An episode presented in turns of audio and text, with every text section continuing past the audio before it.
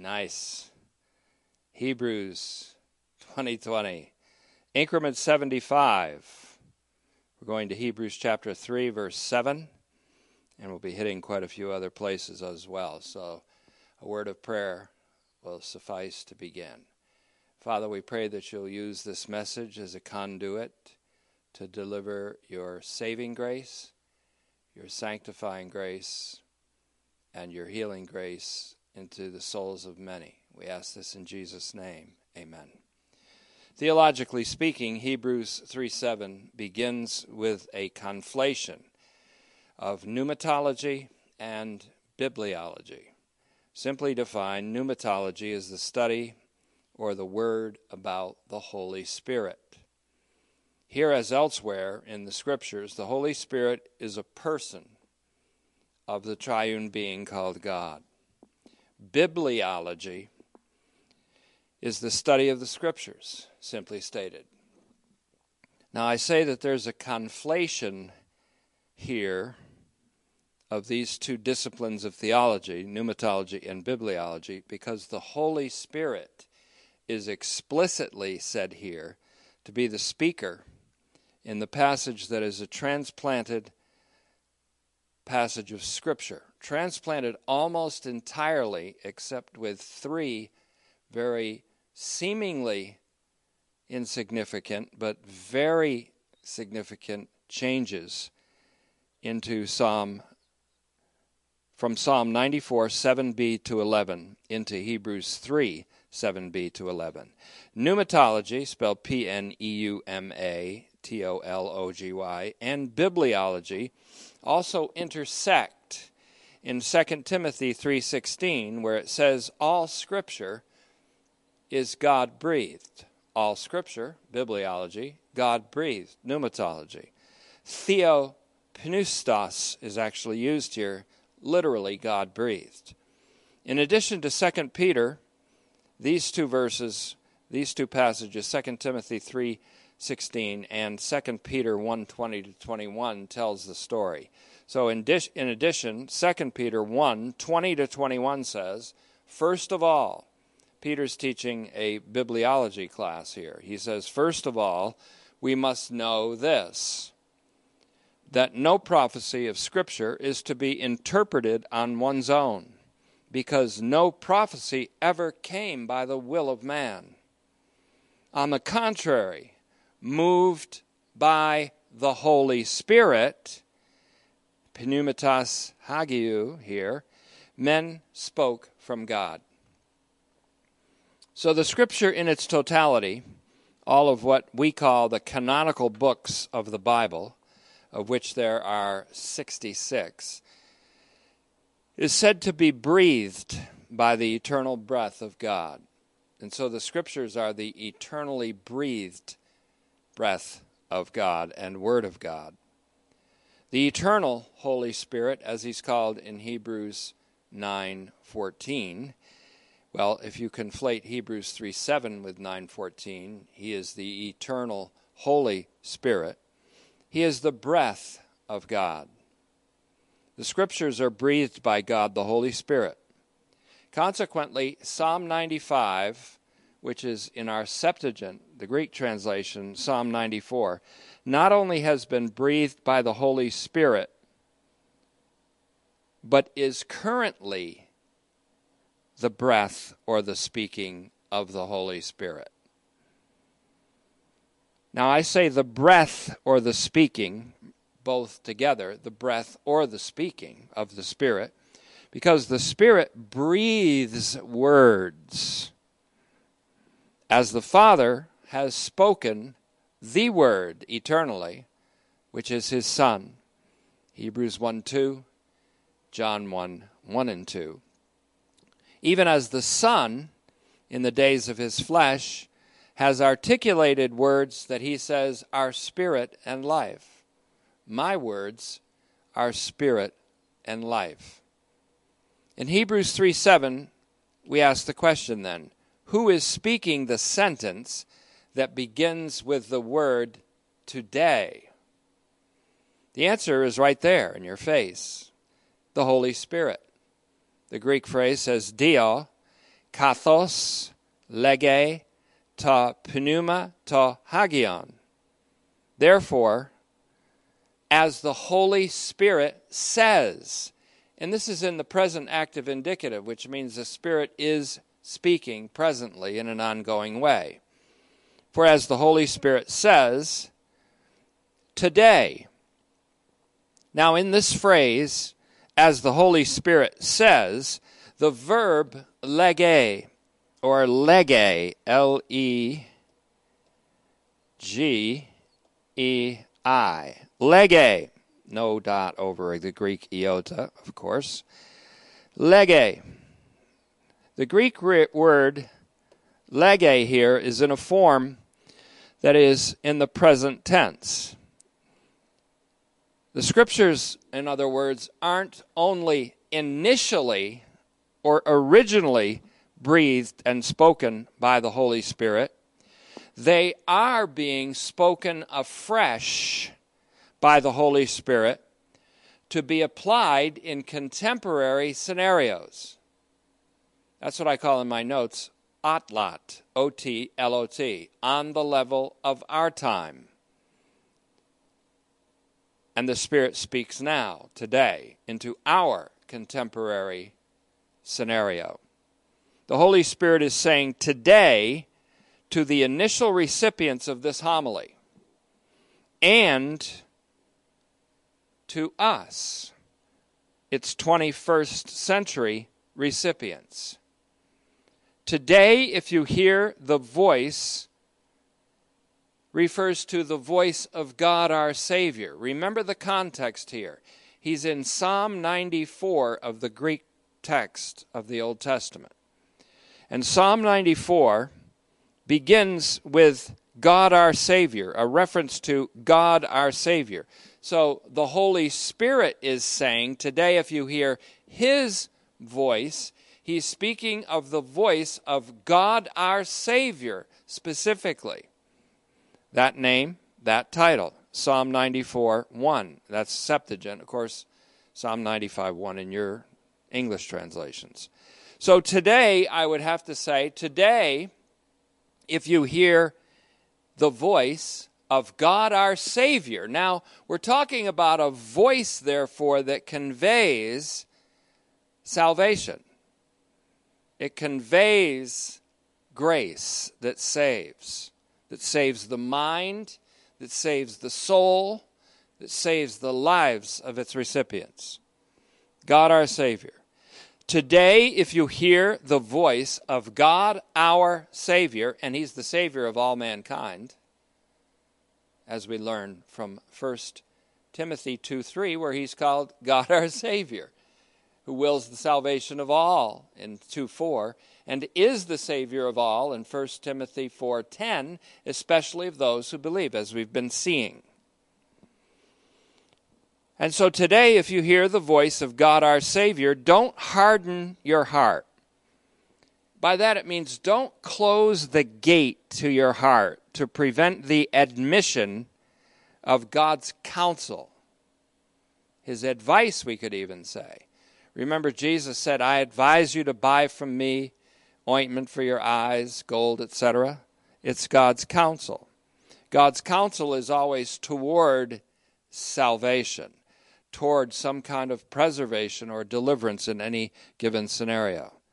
So, whatever you do, don't say no, is what's being said here. His counsel has a saving effect. His word, admitted and implanted into the heart, is capable of saving the soul. It's already designed for that capability and produces that effect as James 121 says. The engrafted word, that's word that's been admitted. The heart isn't hard, the heart opens to receive that word.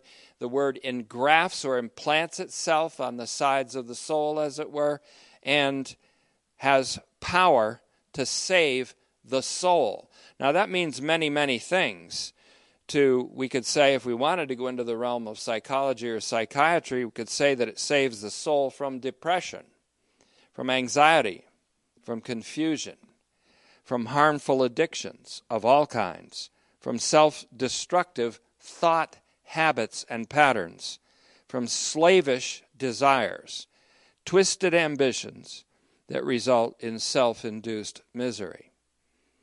The point of this passage is that the majority of a certain generation in Israel's history did harden their hearts. As a result, their dead bodies were strewn across a desert. That's how Paul put it, speaking of the same generation. 1 Corinthians 10 6. Make that 10 5. Talks about their bodies being strewn across the desert. One doesn't have to watch a lot of movies to get the image in the mind of what that looks like. Bodies in the desert. Thousands, tens of thousands of them. Rather than inhabiting a wonderful and prosperous inheritance in a lush and prolific land that God had made ready for them, they died in a desert. Hebrews 3 7. Let's go back there. You see, I like to step out a little bit and then step back a little. Therefore, as the Holy Spirit says, today, if you hear his voice, we're talking about God the Savior's voice. This formula, today, if you hear his voice, is repeated. And this is important to the whole structure of this homily. It's repeated in 315 of Hebrews and again in 4 7 which leads me to think that this section of the homily extends at least from 3 7 through 4 7. Though the theme of God's voice actually extends all the way into Hebrews 12 in verses 19 and 26. The voice that is yet to shake the heavens as well as the earth. In fact, 3 7 introduces a section of the homily that extends all the way through 413. And the 412 and 13 are the famous two verses about the Word of God being alive or operational. Alive and operational. Effective. 414 of Hebrews then returns to the subject of Jesus as archpriest that first came into play in Hebrews 2:17 to 18. See, along the way I'm trying to give you a sense of the structure of the whole of Hebrews. In the context of Septuagint Psalm 94, the voice belongs to the Lord. In other words, the Holy Spirit says, the Holy Spirit says, today if you hear his voice. That's one person of the triune being we call God talking about the voice of another person of the being called God. And so, again, we could say that he is the Lord. That's what he's called before Psalm 30 or before Psalm 94 7 happens. He's called the Lord. He's called God our Savior in 94 1. He is called a great God and a great King over all the gods. That's whose voice we're hearing. Psalm 94 3. He's called the Lord who made us in Psalm 94 6 if anyone I wanted to listen to in this world today, it'd be the one who made me, who designed me, who formed me in my mother's womb, who called me. I'd want to listen to his voice above all others. Then he's simply called our God. All of these are titles for him in Psalm 94. And so when the Holy Spirit says today, if you hear his voice, he means the voice of the Lord, God our Savior, a great God and a great King over all gods, the Lord who made us, God. In fact, he's also called, in an oblique way, our great shepherd, as is implied by Psalm 94 7a. In the immediate context of 97 9 94.7a, the immediate context of 94.7b is 94a, which says 7a, which says, "We are people of his pasture and sheep of his hand." Again, those are all pretty good reasons not to harden our hearts if we hear his voice, because we are likened to sheep of his pasture and people of his pasture, sheep of his hand.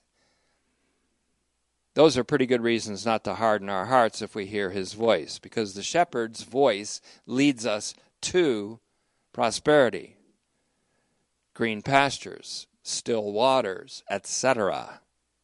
Again, there's a magnificent correlation of this passage with John's Gospel, John chapter 10, in which Jesus identifies himself as the good shepherd who lays his life down for the sheep, John 10:11. And speaking of hearing his voice and the by the sheep of his hand, those two phrases, hearing his voice and the sheep of his hand. How about John 10:27 and 28? My sheep hear my voice. I know them and they follow me.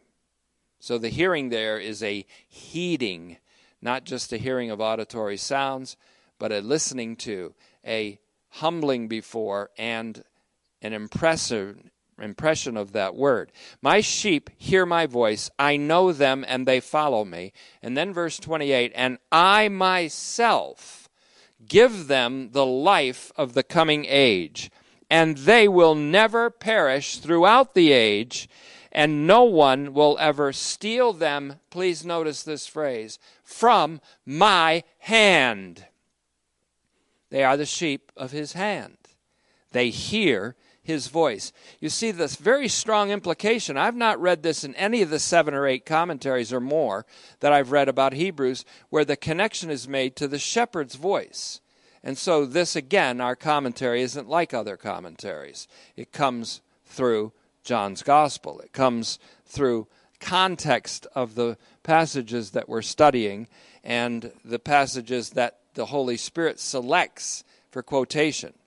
So that we are the sheep of his hand means that we are, quite simply, in his hand. A whole mixture of metaphors here. In the care of his omnipotent love, in other words. The hearing of his voice today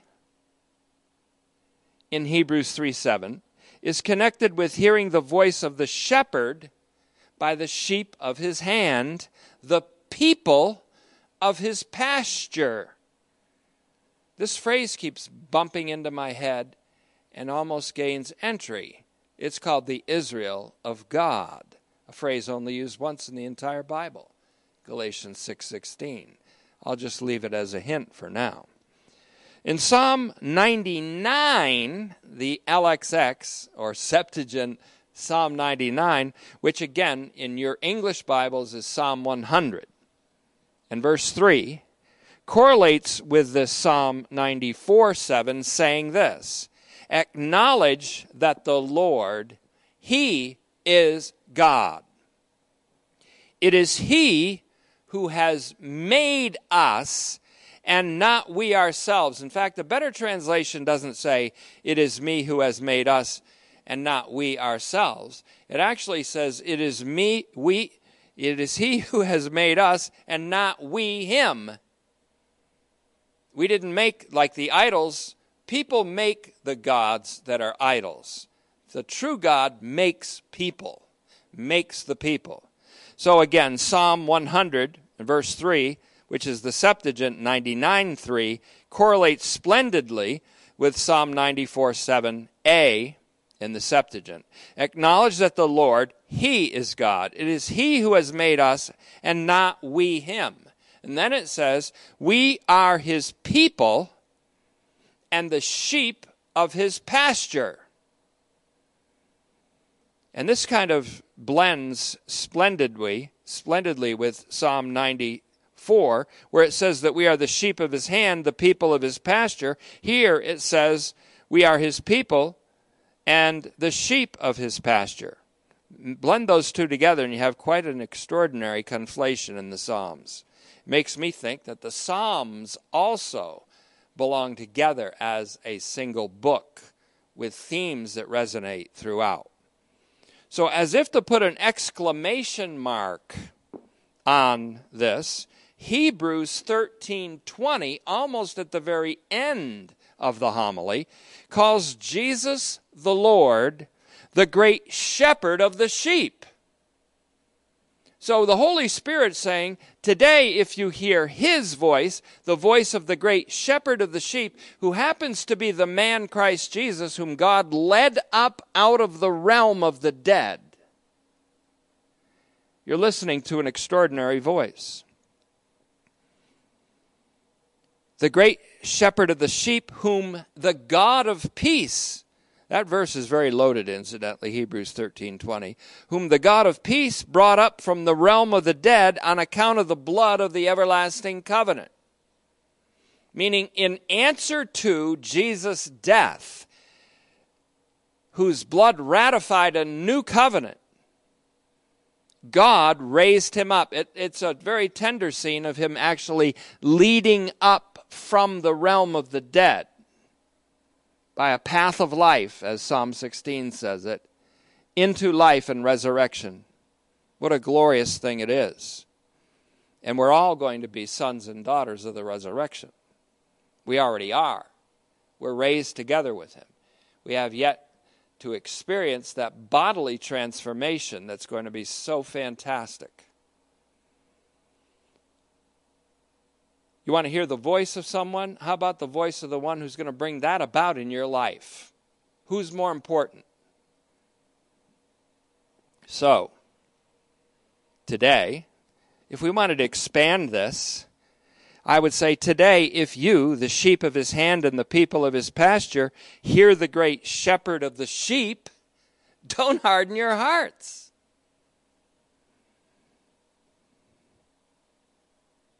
What is often not considered here, then, is the connection to the Lord as our shepherd, also the subject of perhaps the most famous and most often quoted, read, and recited of all the canonical Psalms, namely Psalm 23, which in the Septuagint is Psalm 22.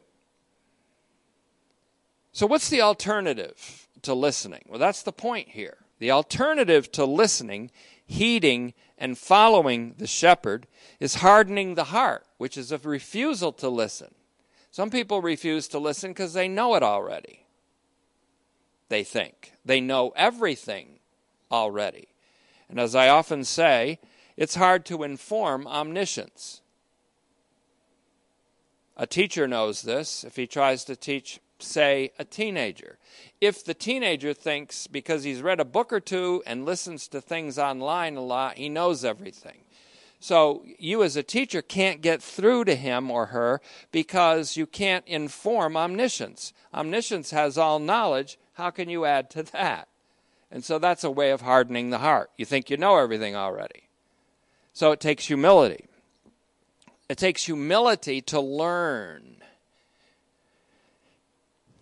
The humble shall hear and be glad. Psalm 34 2. I love that verse.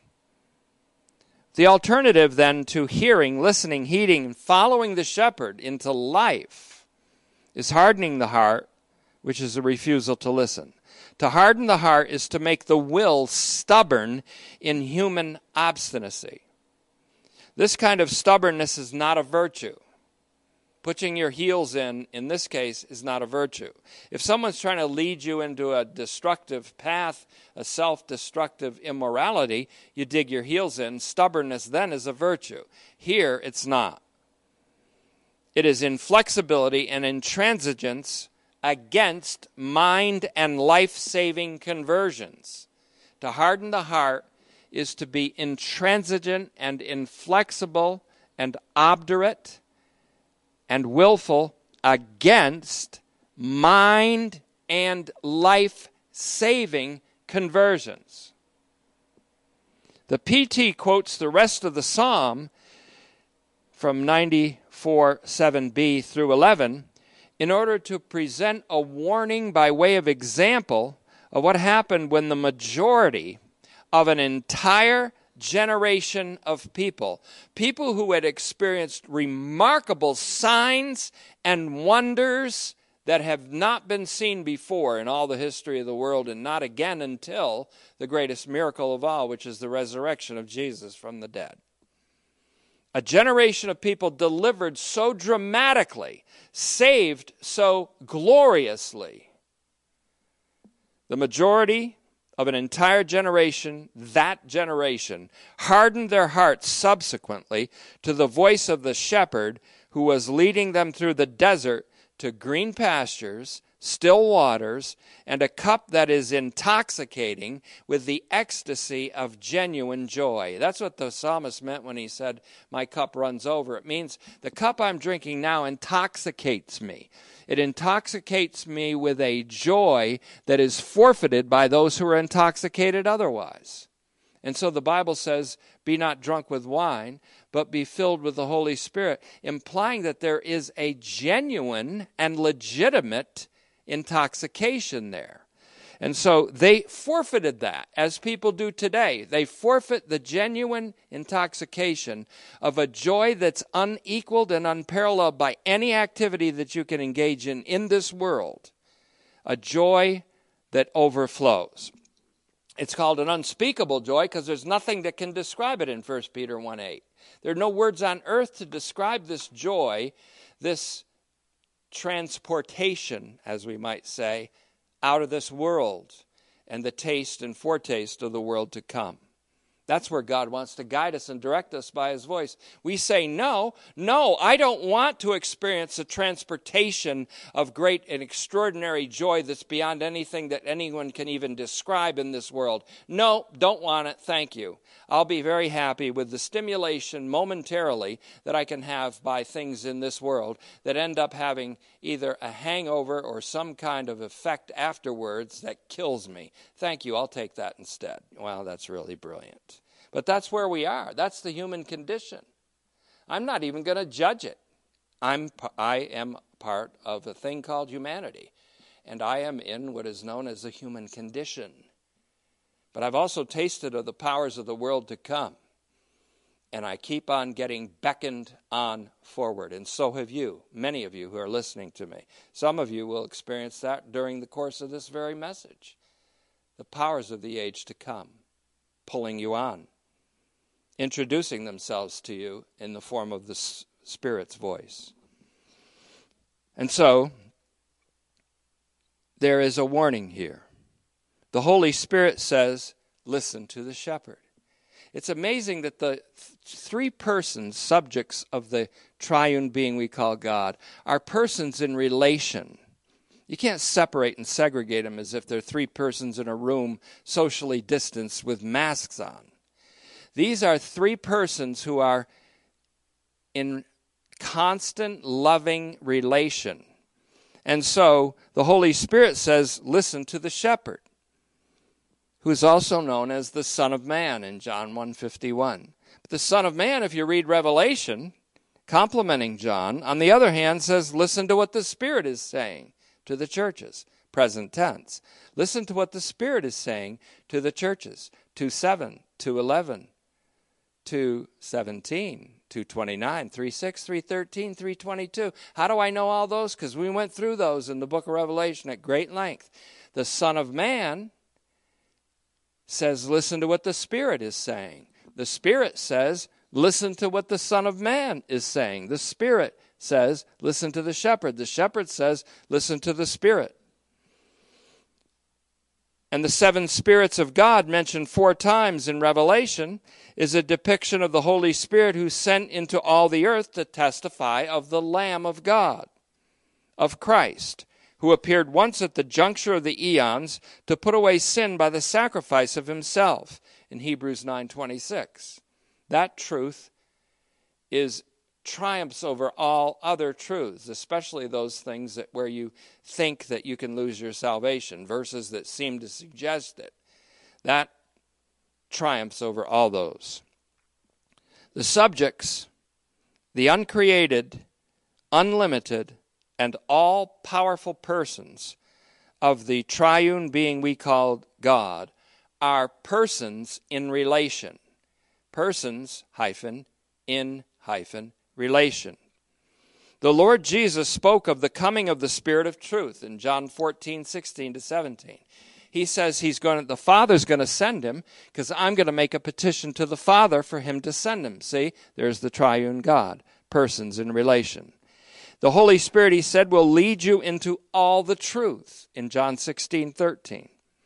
But when the Spirit of truth speaks, as we learn from 13, John 16, 14, and 15 and following, he speaks of the Father and of the Son, what the Father told him to say and what the Son has said.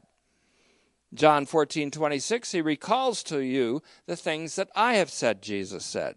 It's equally important for us to hear what the Spirit is saying as it is to hear what the shepherd is saying, as to hear what the Father is saying. For in every case, it is to hear what God is saying.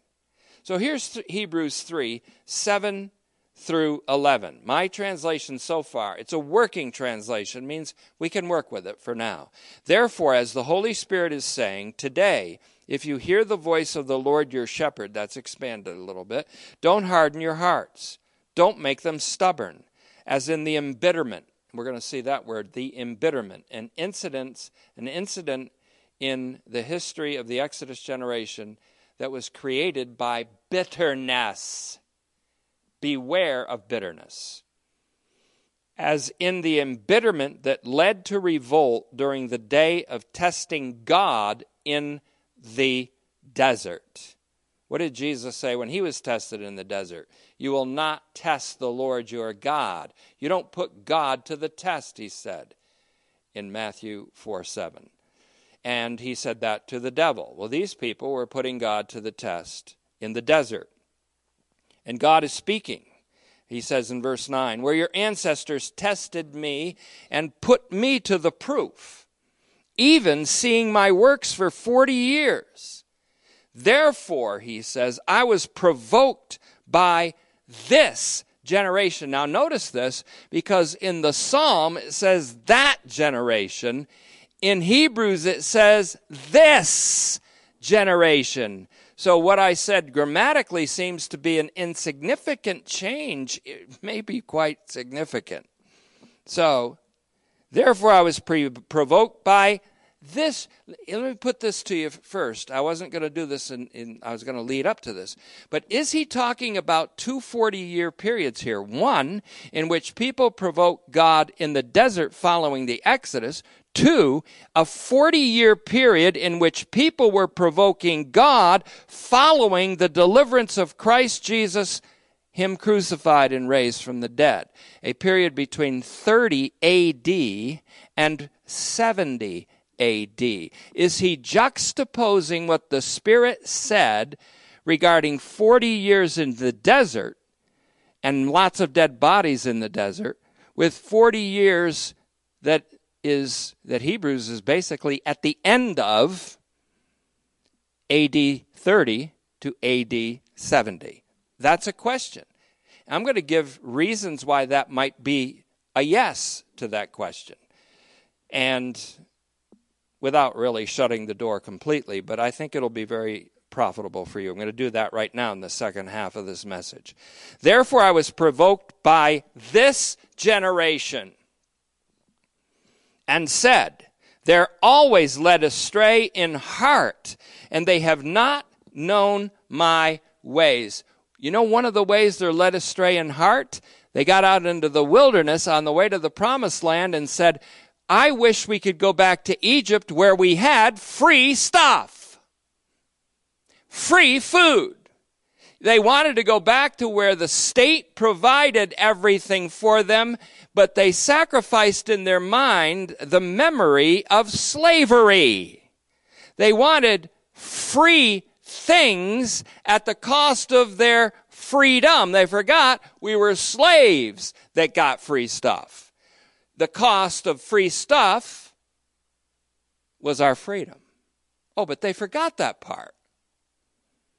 That's one of the ways God is provoked by a generation. And that generation could be on their way to some very strong, stern, severe realizations about life. But let's continue. Your ancestors tested me, put me to the proof, even seeing my works for 40 years. Therefore, I was. So, in other words, give them miracles and they'll settle down. No, These are people who provoked me all the time while I was doing miracles. After I had done 10 vast miracles called plagues to deliver them from Egypt. And as I did miracles all through their times in their wanderings of the wilderness, Moses would strike the rock or speak to the rock and water would gush out. Manna came from heaven. Desert tribes who attacked were defeated miraculously, and yet they still put me to the proof.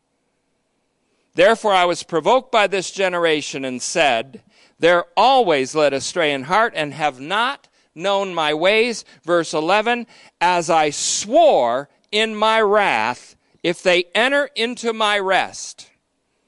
Now, that's an idiom of speech, a Hebraism as it's called, which means they are not going to enter my rest. They will not enter my rest. They will not enter a land of prosperity that I have for them. The way this is put is literally, you may have heard a parent say this. If you, I swear, if you do this, and that's what God is saying, He leaves the sentence open. I swear in my wrath I don't know what I'll do if you go into the land. Meaning, you ain't going into the land. I swear, if you think you're getting the car tonight, you ain't getting the car tonight. You see. So, this 40 year long provocation of God was punctuated by two incidents. This made me think of Clint Eastwood once in an interview. He was interviewed and he was asked, What was your favorite movie that you ever saw? I think maybe even your favorite Western. He said, The Oxbow Incident. And the Oxbow Incident is a wonderful movie if you want to watch a movie, if you're bored during the, the having to stay inside or something. The Oxbow Incident. It's a wonderful film and it's in black and white, but it's an incident about a kind of a mob of people who find men that look guilty of murder. Well, it goes on from there. And the incident happens is called the Oxbow incident. And this incident is called the embitterment. Spoken of here, it has the status of what we call an incident that is an event of significance in the historical and dramatic narrative of the history of Israel. An incident by definition, and I looked at, I always like to redefine words because we use them all the time, and then I'll say, let me see what that exactly means because I've been saying it a lot lately. So I look at American Heritage College Dictionary, fifth edition, as usual, and it says an incident is a usually violent or disruptive occurrence, especially one that precipitates a larger crisis. now, there may be two incidents in question here in this passage in 3 7 to 11. I incidentally, not violently, I recommend that you read some passages of Scripture. Nehemiah chapter 9, the whole chapter. Read it. Some, I'm just saying it would be beneficial if you did. You don't have to, I don't give homework. Daniel chapter 9, also, at least the part of his prayer. Both of these have to do with men praying for their nation. Psalm 106, the whole psalm. Psalm 78, the whole psalm, compared with Psalm 95, which is 94, as we know.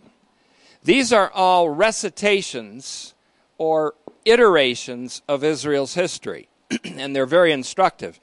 Acts chapter 6 and 7 by Stephen, same thing. And in a different way, Hebrews 11 is an iteration of the heroes of Israel's drama and the history of Israel.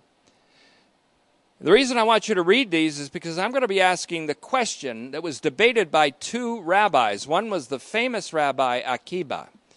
They debated as to whether, when God prohibited a generation from going into the promised land and into what he called my rest, was he prohibiting them from ever entering his eschatological rest in eternity future.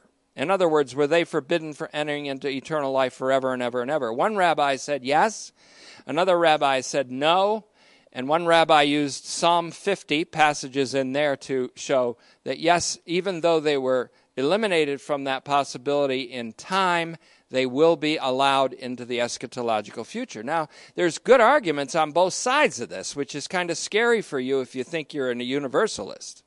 And so we're going to entertain this and ask this question and not answer it facilely or easily, which means I ain't going to do it today. I'm just giving you an idea where we're going. The embitterment here may be two incidents one at the beginning of these 40 years and another at the end. And because two embitterments happened, it implies that all during the 40 year period, the hearts were wandering from the word. The embitterment spoken of here as the status of an incident, as I said, and there may be two incidents in question. The first is an occurrence of rebellion against the Lord at Meribah, M E R I B A H, in Exodus 17 1 to 7. The second at Kadesh, K A D E S H, in Numbers 20, verses 1 to 13, where even Moses' spirit was embittered due to the rebellion of the people. He had finally had it with them. And he even reacted sinfully with bitterness. And that's found in Psalm 106, one of the Psalms I asked that you might want to read, in verse 33. Compared with Numbers, the story is told in Numbers 20, verses 12 and 13. That the first of these incidents occurred at the beginning of the desert trek and the second, near the very end, is an indication that the people consistently put the Lord to the test over the course of 40 years, during which they wandered in their heart, meaning they were never attentive, they were never intelligent, they were never reasonable with God's reasoning, they were never responsible, and they were never in love, either with God or with one another. And so they wandered in their heart, and these two specific incidents highlighted this apostasy. When you see violent events erupt, it's a result of people who've been wandering in their hearts for years before it happened. And the event itself, the incident, leads to greater incidences. In other words, riots over a period of time can lead to civil war. Something can spark something. The murder of the Archduke of Ferdinand was an incident, but it triggered a larger incident that historians like to call World War One. You see, incidents. The incident called the embitterment happened at Meribah, where the people bitterly complained about the lack of water.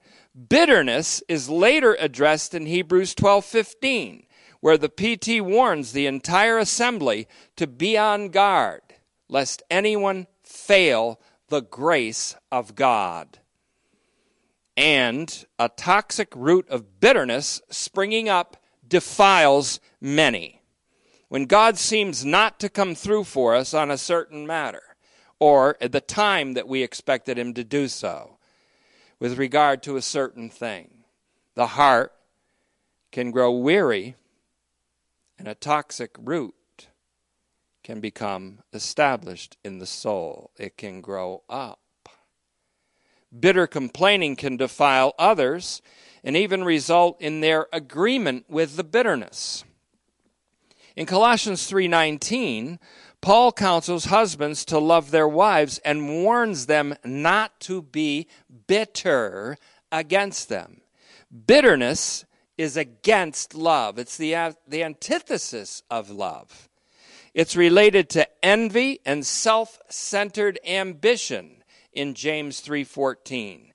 Bitterness is listed with sinful anger and wrath, insult and slander, that is to be put away from us along with all malice according to Ephesians 4:31 Bitterness makes a comedian unfunny and defiles his audience night after night.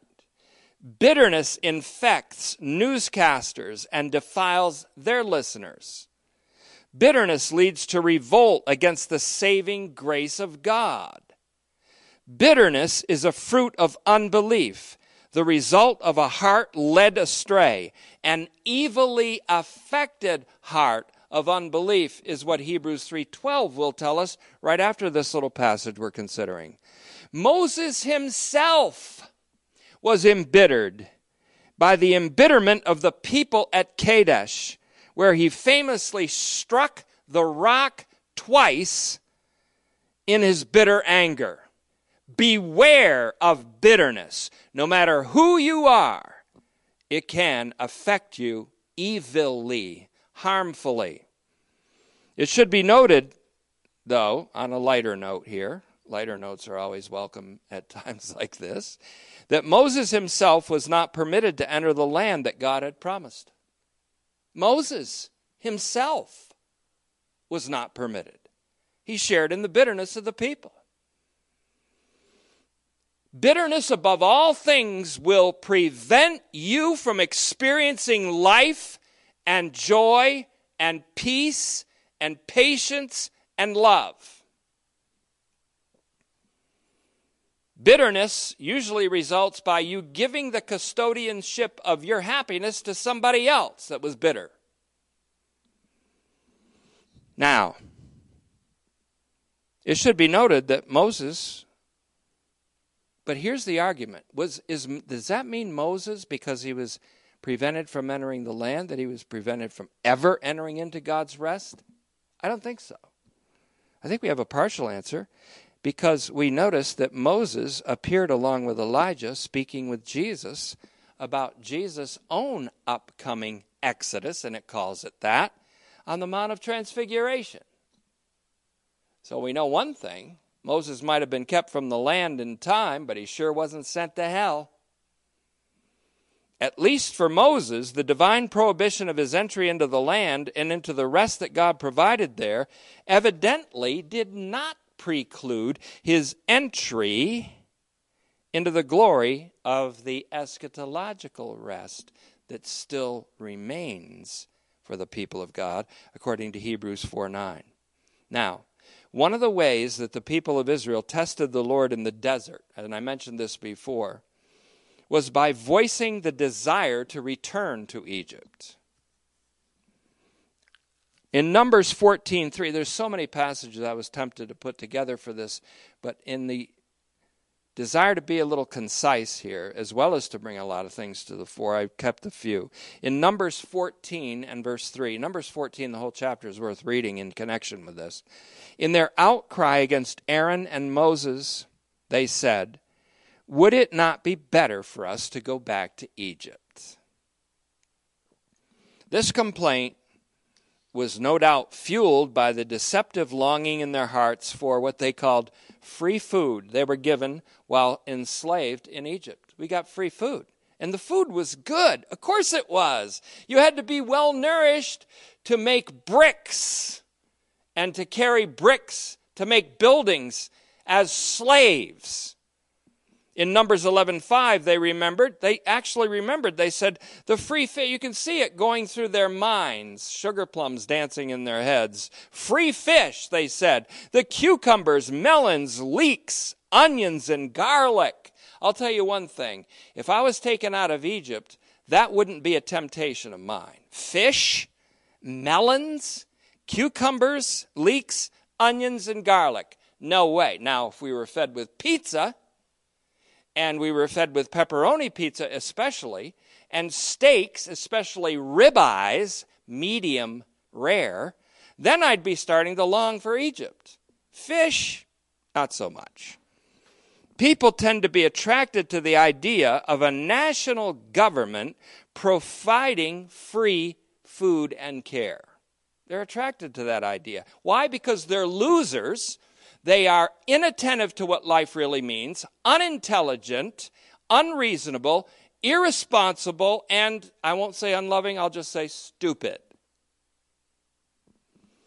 They're attracted to such a thing. National governments providing free food and care while ignoring the cost of being enslaved. People today have to ignore history as well as the scriptures to want a system where the state provides everything free, but where the cost is their freedom. Now, there, I'll be bold. You know what I'll say? I'll say, listen to what the Holy Spirit is saying to you today, saying to the United States of America today. People have to ignore history as well as the scriptures in order to want a system where the state provides everything free, but where the cost is their freedom. Now, in Acts 7:39, in Stephen's own iteration of Israel's history before the council, what did he say? He said, Our ancestors didn't want to obey Moses, whom God had appointed. Instead, Stephen said, they rejected him and their hearts returned to Egypt. Their hearts turned, it says, to Egypt. This was despite the oracle of God that said, Deuteronomy 17 16, you will never again go back that way. When they passed through the Red Sea, the whole armored divisions of Pharaoh with the chariots and horsemen were drowned in the sea. And God said through Moses, You're never going to see them again. Why? because you ain't never going back there. You can long for it, but you aren't going back. I think a book was written once that said you can never go home again. And that's true in many different ways. So, an intriguing question looms here and suggests itself in subtle ways in the slight emendations of the text of the Septuagint of Psalm 94, 7b through 10, by which the Hebrews homilist in Hebrews changed a couple things, as we'll see. I'll give you a hint and then we'll close. Therefore, as the Holy Spirit says. Notice again, he's speaking now, as well as when the psalm was written. He's speaking in the now of the Hebrew recipients of this homily. He was speaking in the now of the day in which Psalm 94 was written. He is speaking in our now, now. I've said that the grammatical emendations are insignificant. Grammatically, they are insignificant or they are small between Hebrews 3 7b to 11 and Psalm 94 7b to 11. However, the implications of these subtle emendations are astounding. Hebrews 3 9, for example, has dokimasia, D O K I M A S I A, dokimasia, which is a dative feminine singular common noun. We'll look at this more carefully down the road. Dokimasia is a dative feminine singular common noun meaning testing or examination or challenge, and it can even mean a proving ground, a place for testing. That goes both ways. Israel proved God on that proving ground, but God proved Israel on that proving ground, and Moses in his leadership. Whereas the Septuagint 94 9 of the Psalms has edokimasan, Edokimasan. It's D E D O K I M A S A N. It's an aorist active indicative of the verb dokimazo, which means to prove or to test or to challenge. Now, these are slightly different uses of the same word that comes from dokimazo. Hebrews 3:10 has eipon, E I P O N, an aorist active indicative, first person singular of lego. We looked at that before, L E G O, which means to say or to speak. Hebrews 3:10 has the demonstrative dative feminine pronoun taute. Now, I'm not showing off here. I'm just saying the slight emendations. He has taute, T A U T E. I'll write it down. T A U T E for taute. And that means this. T A U T E. T A U T E. Taute. It means this. Like if I'm going to say this book right here, this Bible right here. Or I could say that book over there. It's two different books. That and this. In Psalm 94, it's I was provoked by that generation, that 40 year period of that generation of 40 years. But in Hebrews, he uses the word taute, this, not ekeine, E K I E I N E, that. He uses this, as if to say, I'm now talking about this 40 year generation between AD 30 and 70, who are about to have a comeuppance called AD 70, which we'll see. So, Eipon for Lego has a slightly different slant than Lego from Psalm 94:10. 310 of Hebrews has taute meaning this, whereas the Septuagint of Psalm 94:10 has ekeine, E-K-E-I-N, long E, which is a demonstrative dative feminine singular meaning that. So the readers are saying, okay, that generation, and the Holy Spirit's saying, yeah, and this one. So, my question, and we'll leave it open for now. My question, and we'll leave it open, which means we'll go back to it maybe next time, or maybe a time down the road. Does the 40 years indicated by the Holy Spirit in Psalm 94 9, Septuagint, correspond to a 40 year period at the end of which Hebrews was being written, that is, late 60s AD, that being a 40 year generation, AD 30 to 70, which was also provoking God by unbelief. Not all the generation, remember, not all the generation fell dead in the wilderness. Most of them did.